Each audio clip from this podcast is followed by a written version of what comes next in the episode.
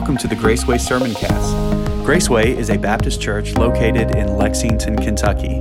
We have a heart for God and a deep love for people. You can learn more about our church by visiting www.gracewaylex.org.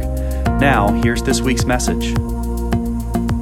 I invite you this morning, if you would, if you have a Bible with you or if you have a Bible uh, on you, on, the, on your phone or something like that, turn in your Bible or turn on your Bible to Acts chapter 16. Acts chapter 16.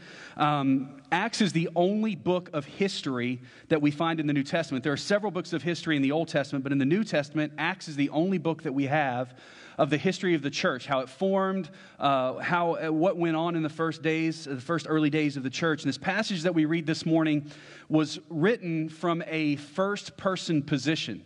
Some of the history in the book of Acts is written from a third person position, but this one is written in a first person position, uh, which tells us that Luke was actually there for a lot of the events that we're going to be looking at today. And this is a fantastic and miraculous story. Many of you probably have already heard this story. You feel like, I know this story. Uh, I've heard this story many times, I've preached on it before. But today I, I can tell you, I'm coming at it from a completely, totally different angle than I've ever preached from it before uh, today. Um, this is the third message in our series, and we've been focusing, like I said, on the importance of evangelism, on the importance of sharing the gospel with those who don't know it. Statistics tell us, and we know this in our heart, we don't have to look very far to understand that this is true. Statistics tell us that the majority of people in this world do not know Christ and are in desperate need of the gospel message. I would venture to say, too, uh, Reverend, the late Reverend Billy Graham said, and he speculated that it is quite possible that even in our churches today in America, 50% of our churches could possibly still not know Jesus Christ as their Savior. They know a form of religion, but they don't know the true power yet. They know a religion, they're following something else, but they have not come to Jesus Christ. I pray that that's not the case at Graceway. I pray every day that that's not the case. But that is ultimately a personal decision that we have to come to and a personal relationship that we have to come to with Jesus Christ today. So, so far in our series, the past couple of weeks, we've been looking at the need for the church to take the gospel far and wide. That we can't just gather together on a, on a weekly basis and sit and raise hands and sing praises and thank God that we're saved. We need to take that salvation and that message that's radically changed us, we need to take that out into the communities that we live in, into the highways and into the hedges as well. Today, we're shifting gears a little bit to go from the need of the gospel message to go forth to talk about the actual power of this gospel message that we have. Okay, when it comes to winning our world for Jesus Christ, we're not just trying to convince them to come to round to our way of thinking. We are taking them a message that has power. It's not just a message that is a cool story. It is a message that is living and breathing, and it has the power to change lives. It has the power to turn the world upside down, or in God's eyes, right side up. It is power. And that's what we're going to be looking at and talking about today. The gospel changes lives. Do you believe? We have to believe that. The gospel changes lives. I believe the gospel changes everything. And we have a very sometimes just minuscule view of the gospel and what it really is. The gospel, I would say, is even more than just me getting to heaven. The gospel is about changing not only my eternity, but my life now and changing the world around me as well. That's the message that we have. That's the message that we possess. And that's the church, that's the message, church, that we've been commissioned to share in any way that we possibly can. So, why is it so important then to take this message into all the world? Is it just because Jesus said so? We know in Matthew chapter 28 that he said, Go into all the world and preach the gospel. We know in Mark chapter 16 that he said to go and preach the gospel to every creature. We know that we're supposed to do it. So, why do eight out of 10 Christians in America still not do it? I believe it's because we don't understand the power that we possess in this message. That this message is more powerful than our ability to present it. This message is more powerful than our energy to go forth with it. This message on its own can stand on its own. If, if it was only because Jesus told us to take the gospel, that would be reason enough. And statistically, eight out of 10 of us are not obeying that command from our Savior. But it's not just because Jesus said so. That's one great reason, but we also must take the message because it's vital. The world that we live in today is broken and is fallen, and it vitally needs the gospel. It's its only hope. We take the message because of the power that it has, and we also take the message simply because it's good news. It's good news that I have, that I'm born in my dead, my dead in my trespasses and sins, but the good news is that Jesus paid the price so that I could live with him forever and so that he would be with me everywhere in my life. It's good news. Sometimes the way we preach the gospel doesn't make it sound like it's good news. We'll deliver it through a guilt trip or through judgment or through, or through barred teeth. But, church, the gospel is good news. Do you remember the day? Do you remember the moment that you finally said, I want Jesus as my Savior? And He said, Come on. He didn't say, Hold on, let's make sure you take care of a couple of things. He said, Trust me. Trust me. I've taken care of all of it. Trust me. You see, the gospel not only meets those needs, but it meets our most basic and our most common need that we all have. The gospel is so good, such good news, and I believe it's good news to anyone who hears it because we all have the same basic and common need. We have a common need of being sinners in need of a Savior. We are hopeless in need of hope. Every one of us are born that way with the sin nature, the Bible tells us. So, as a church, if we truly believe that, we should not be able to rest until we know that the world around us also knows the hope and peace that we know. If we say that God is love and we are to love like He does, then how can we say we love others yet hold back the greatest message they could ever hear? You see, it, it, meets our most basic and our common need. That's why it's so important that the gospel goes forward. And in life, we all have some basic needs, don't we? We all have basic needs in our lives. Anybody in here need food? You, you, out there on out there in cyberspace, you need food. Some of you are probably eating food right now, watching virtually. I'm really jealous of that. I'm going to bring my cinnamon roll in here and coffee and have that while I'm while I'm having service. That would make service a lot better, wouldn't it? Right? We need food, right? We need clothing, right? Some of you may say I don't need it, but everybody else says you need it. Trust me, we all agree. Everybody needs clothing, right? We also need shelter. We need a roof over our heads. We want to have warmth on cold nights. We want to have cool air when it's hot outside. We're just we just seek for comfort and protection and when it all comes down to it is we all want safety. We all want to feel secure. And ultimately, we strive for safety in security in our lives in three basic areas. We want to know that we're secure and safe on the outside. That's all the things that happen around us. So we want to feel like we live in an environment that is not going to harm us, that is not going to attack us. So what do we do?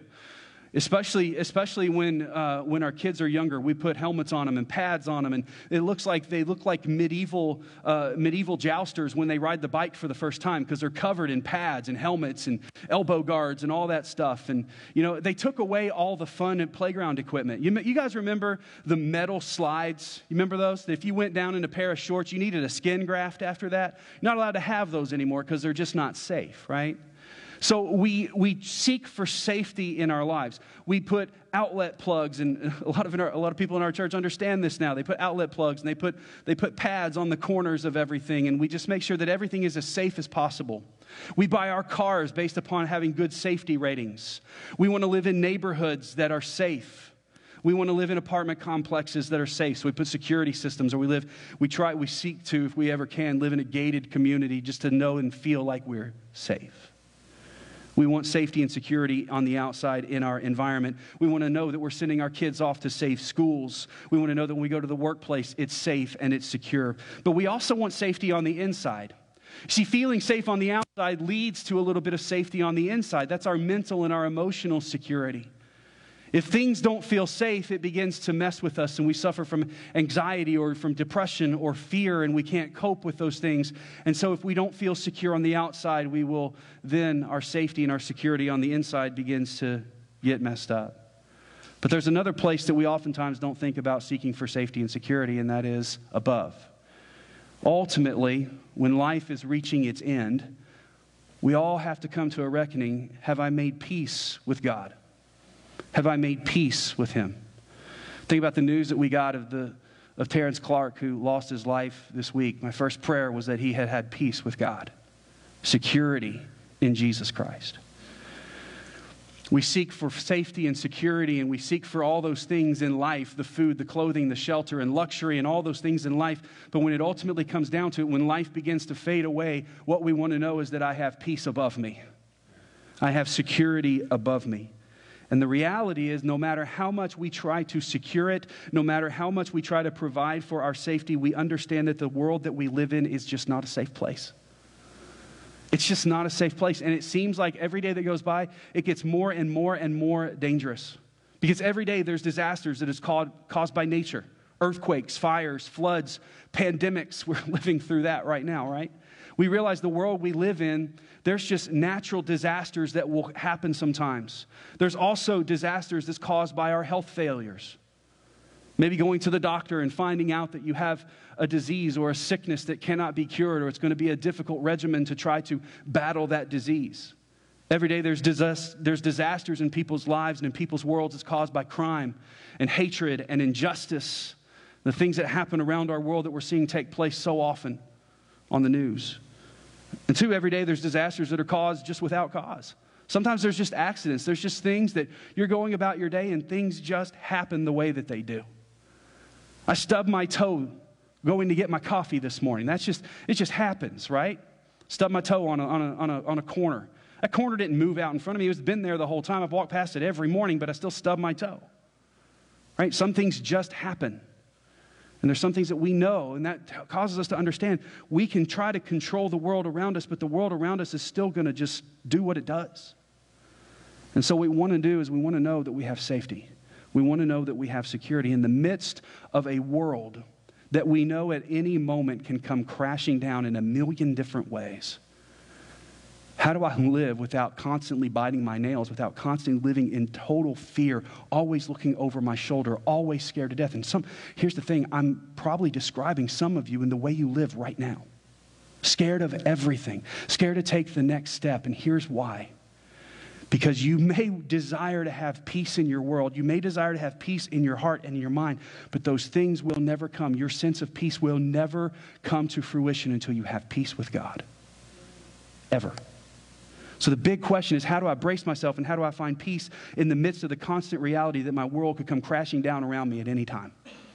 How do I find peace in the middle of it? Where can I find true and genuine security in this world and in my life? So the story that we're going to look at today we're going to see the world come crashing down three different times in this passage. The world's going to come crashing down on a group of guys, the world's going to come crashing down on two guys, and the world's going to come crashing down on one guy as well. We're going to see three different worlds crash down, and we're going to see three different responses and how knowing the peace of God makes all the difference in the world. So let's look at it together in our text. In Acts chapter 16, beginning in verse number 16, um, this is Paul and Silas. They're on their missionary journey and they're traveling through and they've come to the city of Philippi. They've met a lady just a couple verses before. You'll see that they uh, led a lady named Lydia to the Lord and she's become a believer and she's asked them to stay with her uh, and continue to minister in the city. And the Bible says in verse number 16, once as we were on our way to prayer, which tells us that Luke is also included in this, in this passage as well. Once as we were on our our way to prayer, a slave girl met us who had a spirit by which she predicted the future. She made a large profit for her owners by fortune telling. And as she followed Paul and us, as she cried out, These men who are proclaiming to you a way of salvation are the servants of the Most High God. So we see that she's possessed by an evil spirit, but yet the evil spirit is proclaiming the truth. Isn't that interesting? You see, Satan can also use the truth. He can also use the truth to get us distracted by what God is trying to do.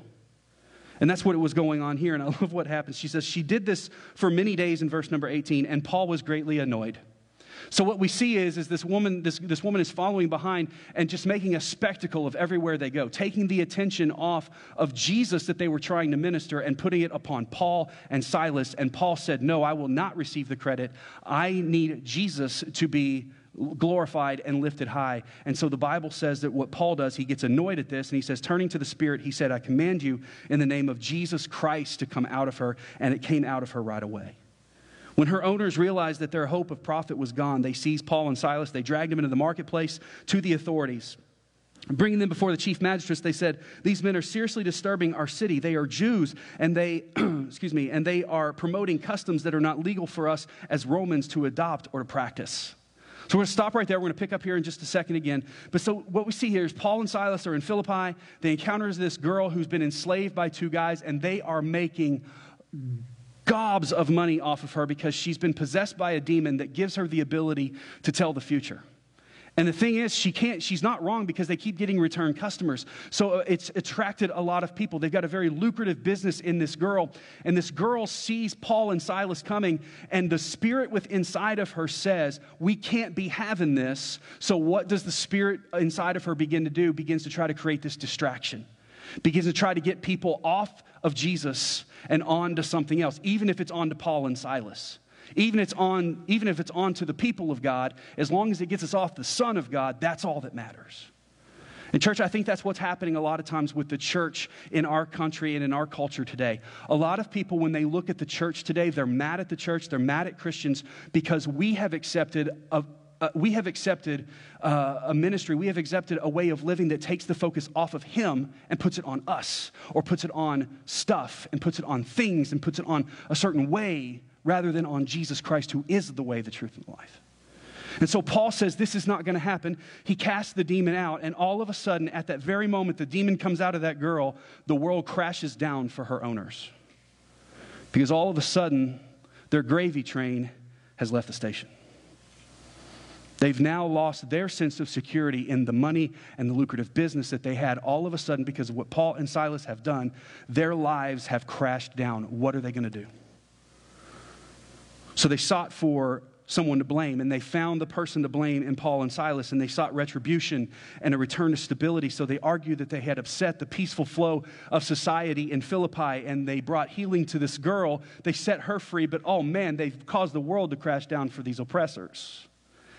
And so they said, We've got to do something about it. So, in fear of their lives, they sought for retribution and they were angry which in turn then leads to Paul and Silas's world crashing down. Pick up in verse number two, uh, 22. The world, or the crowd, joined in the attack against them, and the chief magistrates stripped off their clothes and ordered them to be beaten with rods. After they had, se- after, excuse me, they had severely flogged them, they threw them in jail, ordering the jailer to guard them carefully.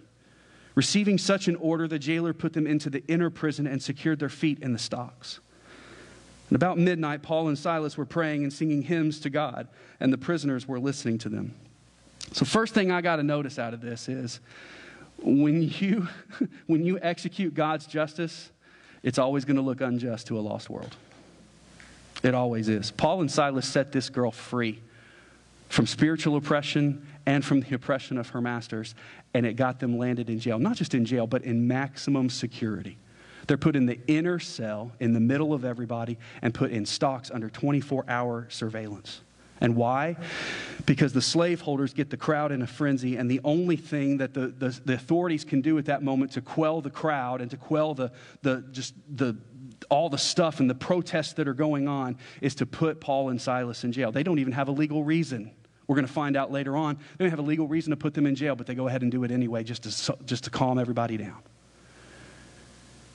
And not only do they do that, they put them in like the maximum security place, the, the, the, the, the highest security that they can find. Man, there's so many lessons that we can draw from that. We've got to stay focused on the one that we're trying to point out here.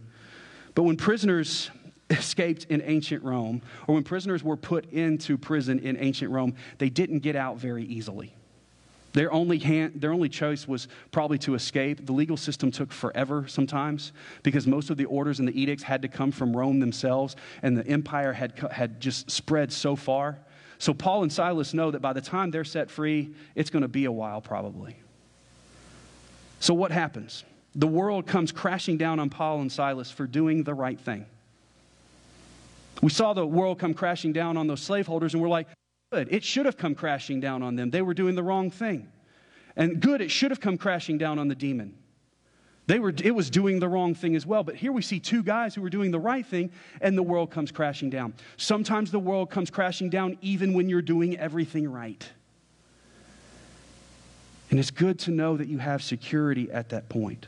How did they respond? Sitting with their feet in stocks, sitting in the inner sanctum of the prison, in the most heightened security that you can possibly get, having been beaten with rods, having been stripped of all of their clothes and everything, and thrown literally, probably clinging to life, what do they do? They begin to pray and they begin to sing to the point where everybody else in the prison heard them.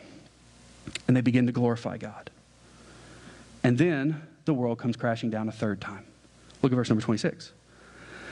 Suddenly, there was such a violent earthquake, and the foundations of the jail were shaken, and immediately all the doors were open, and everyone's chains came loose. When the jailer woke up and saw the doors of the prison standing open, he drew his sword and was going to kill himself since he had thought the prisoners had escaped. So this time the world comes crashing down, but it comes crashing down on the warden or on the jailer, the one who had put them in stocks, the one who had made the decision to secure Paul and Silas. Just doing his job, just going about doing what he was told to do by his officers. Maybe not the right thing, but still was doing his job. But when he did this, it caused the world to crash down on him because here comes an earthquake. An earthquake comes and sets everyone free. And this earthquake is not just a little tremor. This is an earthquake that is strong enough to rattle the bars of the prison open and rattle the stocks that their feet were locked in open, and everyone was free. All cells had broken loose. All cells had broken loose. And so when the lights finally come back on, he's thinking they're all gone. Now, for a jailer back there in the time of Rome, in Roman law, it was written that if a Roman guard lost a prisoner or one escaped, he then was responsible for finishing out the sentence of that prisoner. So if you think there were probably 10 to 15, even 10 to 15 guys in there serving sentences, you mounted all those sentences up on this jailer and he knows his life is gone. So what does he do when his world comes crashing down? He knows there's no other way to get free than to free himself through suicide. So when his world comes crashing down and all the power and all the security that he felt he had in his position, he realized that instead of being on this side of the bars, now for the rest of my life I'm going to be on that side of the bars, he said, I'd rather not live that way. And he pulls his sword and he's ready to kill himself.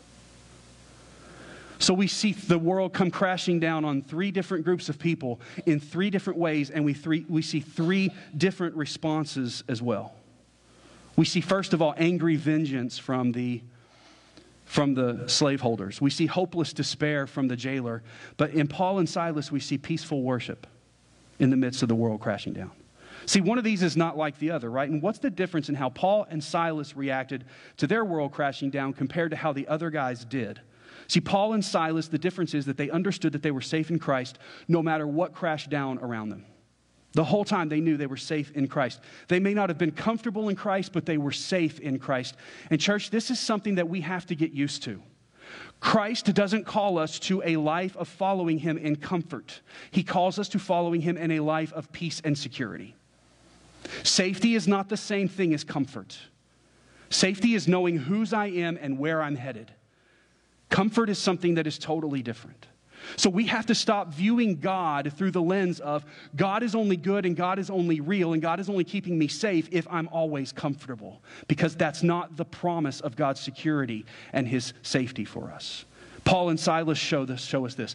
Every apostle eventually being martyred for their faith teaches us this as well. And we can't think that simply because we're 2021 years removed from that in the United States of America, that we are exempt from the same type of things that they went through. It may come a day. And the question is will you live satisfied in safety and security when all the comfort may leave you? That's tough. That's a tough question. I hope we don't ever have to answer that. I hope we're never put to that test, but it could possibly come. And, and we can look around just like the oppressors did, just like the, the slaveholders did, and say, well, it's got to be somebody's fault and look for immediate justice. But God never promised constant comfort, ever. Paul and Silas knew this, and they trusted God no matter what crashed down around them. The slaveholders trusted in their money, and once it was gone, their world was colli- their world just turned upside down. The jailer trusted in his power and position, and all of a sudden it was gone. It turned on him. The system that he worked to try to secure had now turned on him, and he was going to be a victim of the system. Paul and Silas trusted in God, and God never left them. He was with them all the time. And the security that Paul and Silas had in Jesus became a testimony to the jailer that would eventually set the jailer free from shackles greater than what he could face from the Roman government. Look at verse number 28. But Paul called out in a loud voice, right as the jailer is ready to kill himself, as he has sword in hand, looking around, thinking, There is no one there, Paul called out in a loud voice, Don't harm yourself, because all of us are here. Somehow, miraculously, none of, the jail, none, of the, none of those who were in prison and freed left. Everyone was still there. The jailer called for the lights and rushed in and fell down trembling before Paul and Silas. He escorted them out of the jail and said, Sirs, what must I do to be saved? What must I do to be saved? This is the question that we all ask. What, what, what do I need to do to be safe? The whole world is asking this question. What must I do to be safe? Do I need a greater security system? Do I need to have, do we need to have better gun laws? Do we need to have a stronger military? Do I need to have this? Do I need to have that? How much money do I have to have in my bank account to feel safe? When the question we need to ask is not how can I be safe, it's how can I be saved? What must I do to be saved? Immediately after the light shone on the prison and he sees that none of the prisoners had escaped, the jailer realizes he escaped death twice. He had survived an earthquake. He had survived a life sentence in prison because no one had left him, and now he wanted to know how to escape eternal death. Now his heart was made glad to the God of Paul and Silas because he had heard their testimony. He had seen their peace in the midst of their world crashing down. He wanted to know that type of peace as well. And in Acts chapter 16, verse number 31, look what it says. They said, Believe in the Lord Jesus Christ, and you will be saved, you and your household. Believe in the Lord Jesus Christ, you will be saved, you and your household. Did you notice what he said? What must I do to be saved? Paul responds with, You don't have to do anything except believe. Believe and receive. All the work's been done for you. All the safety, all the security is already there. It's prepped for you. It was bought for you on the cross. It's secured by an almighty sovereign God. You must just believe. And so today I want to look at three things, and I realize that I've taken most of the message time with the introduction. I wanted to do that. And I want to give you three quick points this morning, three quick things that we have to understand in our search for safety in this world. And understand, church, that this is the same search that our community, our city, our world is on as well. And it applies to, to the world who is lost just as much as it applies to the church who is found. Today, number one, my search for safety must always begin with belief. What Paul says in verse number 31, the very first word he offers is believe. After the man asks the question, What do I need to do? He's desperate. He's ready for God. He's ready for his life to change. He's ready for safety. He's ready for security. He's ready for salvation. Paul says, Believe. He doesn't say, Do this, this, this, and this. He doesn't lay out, Well, you need to get clean. He doesn't lay out, Well, you need to, like, you know, back away from Caesar a little bit and, you know, think things through a little bit and be nicer to the Jewish people. He says, believe. We put so many prerequisites in our mind on people before they can come to Christ. Paul put no prerequisites. He put the same amount of prerequisites that Jesus did just believe. Follow me.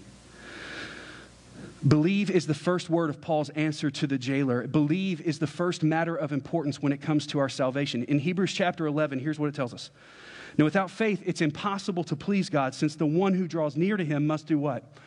Must believe that he exists and that he rewards those who seek him. You see, the first step towards salvation is faith. The first step towards salvation is belief.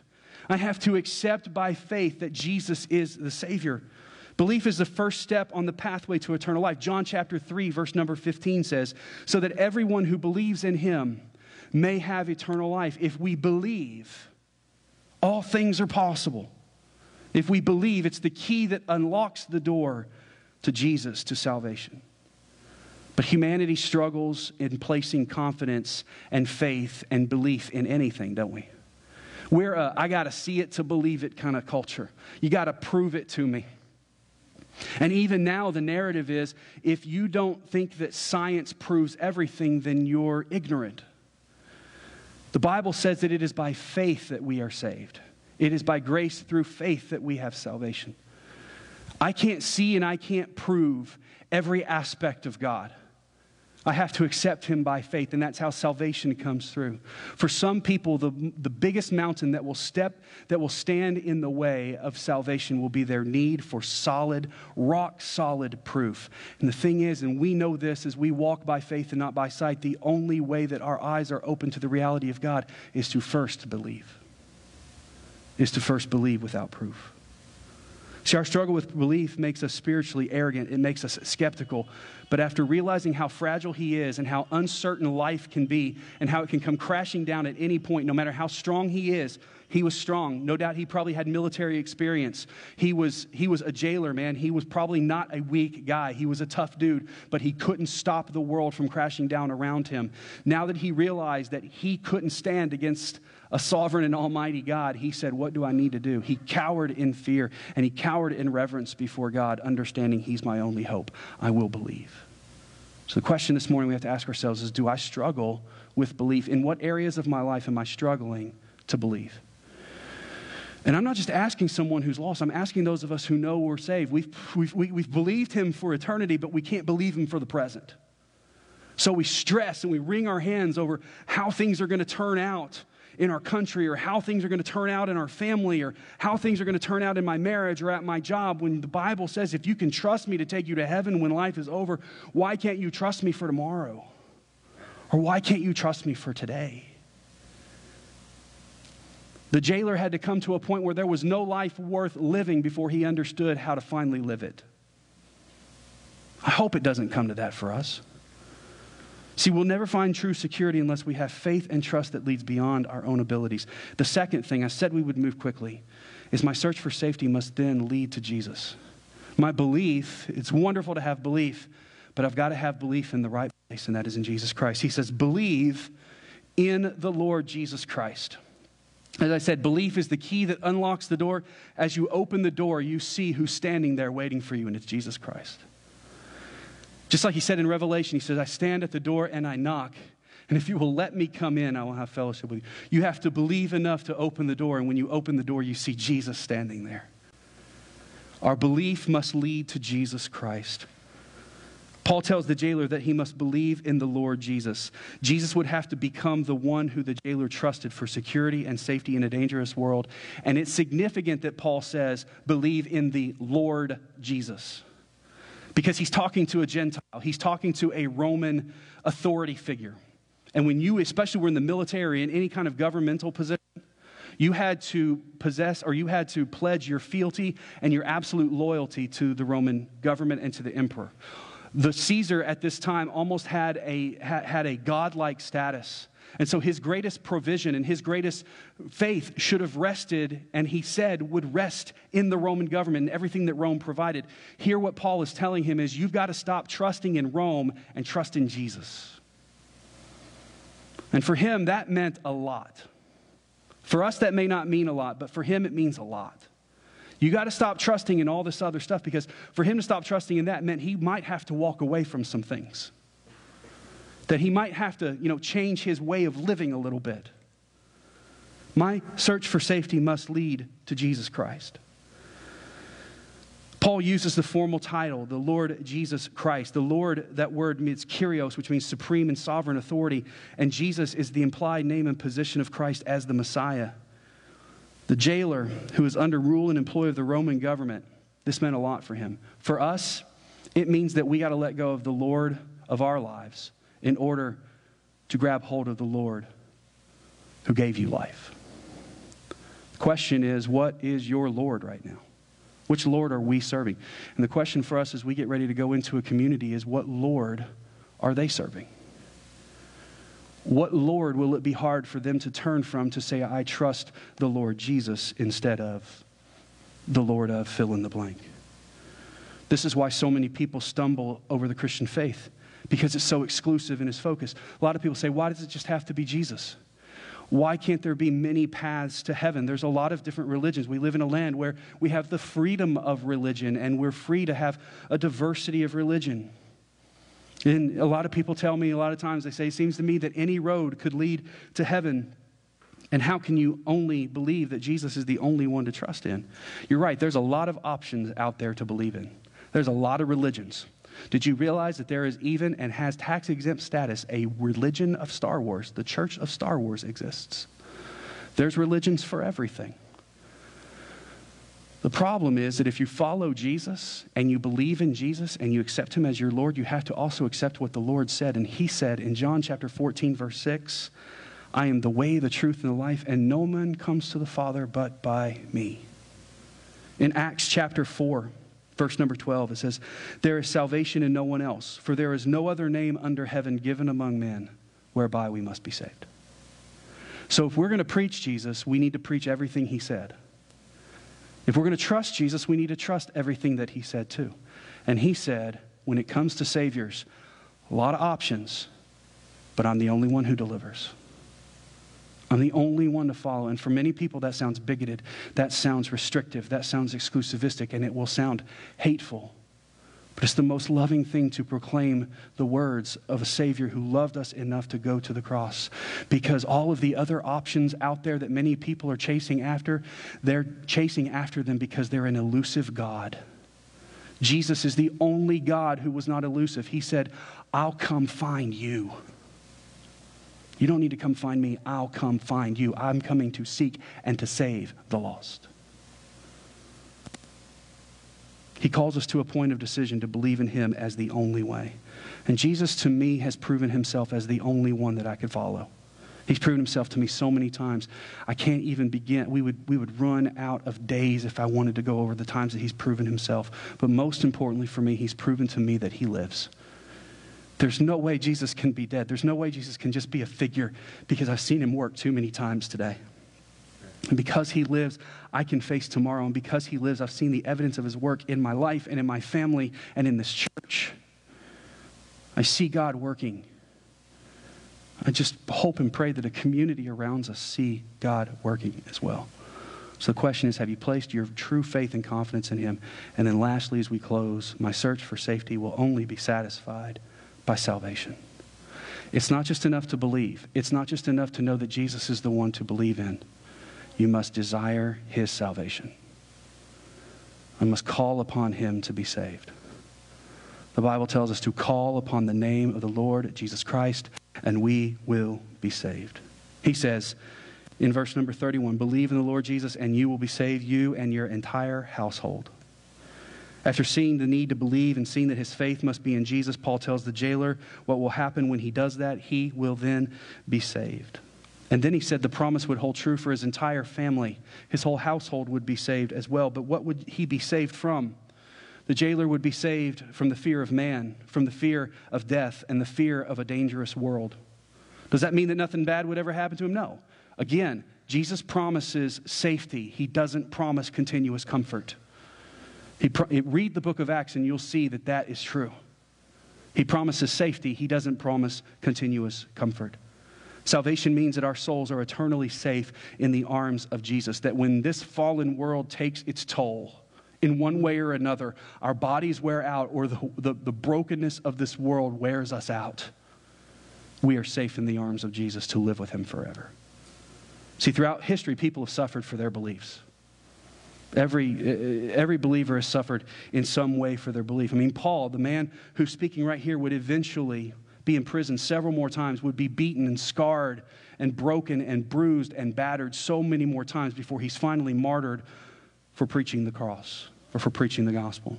Even today, in many parts of the world, Christians are losing their lives. We just saw through social media that a man in, in the Middle East was executed for his Christian faith just this weekend. What makes me ashamed is when I think of the fact that most American Christians who are free to share our faith choose not to. It really puts things in perspective, doesn't it? And I don't say that as a guilt trip to you, that's the guilt trip I feel. Throughout history, people have suffered in spite of their belief. There was a man back in the 1800s who lived in Chicago. His name was Horatio Spafford. I'm just going to close with this story and we'll be done. Horatio Spafford was a successful lawyer and businessman in Chicago uh, in the late 1800s. And he was a friend of D.L. Moody, who was a great evangelistic preacher there in Chicago. Spafford was just, I mean, sitting on top of the world. He was working in, uh, in a great city. He was seeing a lot of things begin to blossom in his life. He had a beautiful wife, he had a wonderful son. And the first time his world came crashing down on him was when his four year old son lost his life tragically to an illness that no one expected to see coming.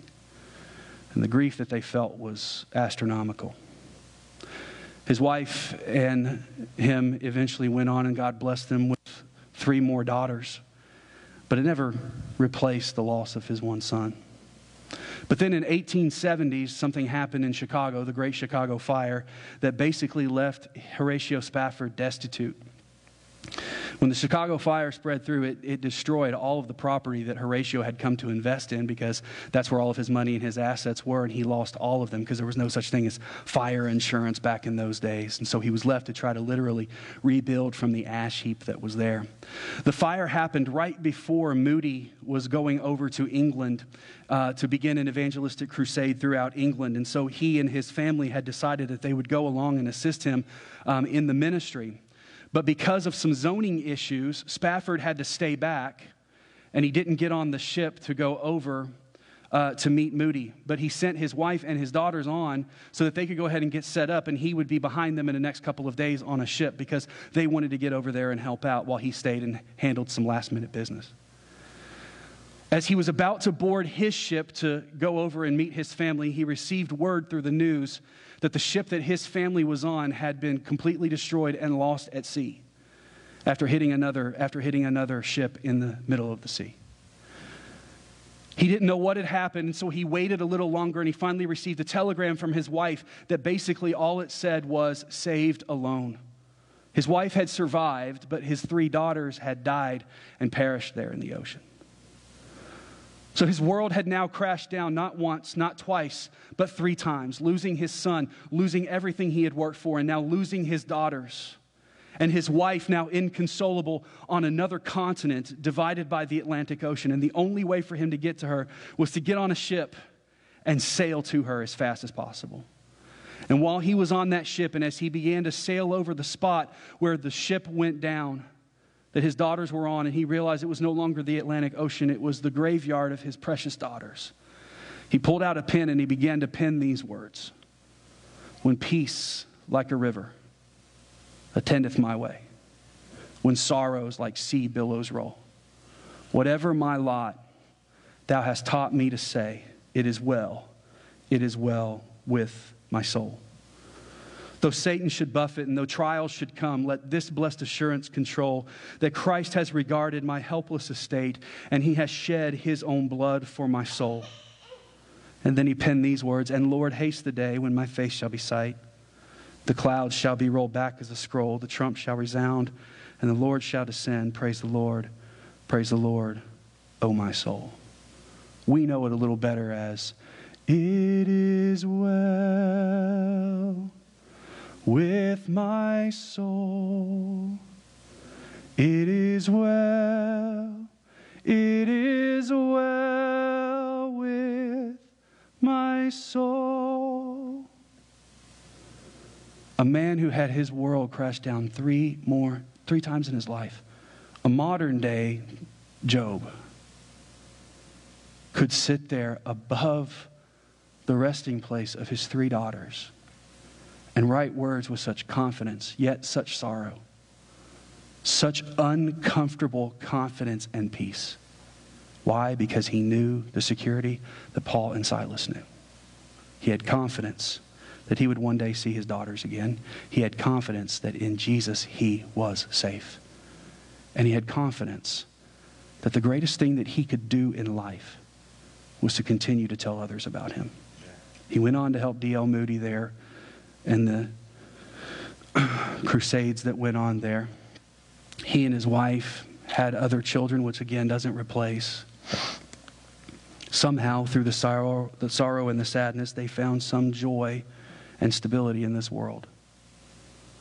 But they only found it in Christ. Whatever you try to find joy in, if it's outside of Jesus, you're going to fail. As we bow our heads and close our eyes this morning, we go to a time of invitation. I ask you this Do you know Christ? Is it well with your soul? Whatever may fall, is it well with your soul? Is it well with your soul? If it's not, today is the day of salvation. If you don't know Christ as your Savior, the Bible says, call upon Him. Just like Paul and Silas said, believe in the Lord Jesus Christ and you will be saved. Trust Him. Does that mean that harm doesn't come? No. Does that mean you're not going to have questions about why God allows certain harm to come? No, it doesn't. I have questions. Just because I'm a preacher doesn't mean I never question God. I question Him all the time. But what I know is He's promised that I'm safe and secure. Do I still struggle with that? Absolutely. But believe that Jesus is there. Believe on the Lord Jesus Christ, and you will be saved. If you don't know Christ and you would like to talk about that, you have questions, email us at gracewaylex at gmail.com if you're watching virtually. Thank you for listening today. At Graceway, our strongest desire is to glorify Christ by telling everyone about His grace. If you have questions or are in need of spiritual help, please reach out to us by visiting www.gracewaylex.org and click on the Contact Us section. Or you can email us at gracewaylex at gmail.com. Our worship services are held each Sunday at 10:30 a.m. We'd love to worship with you this week. Until next time, take care and walk in the way of grace.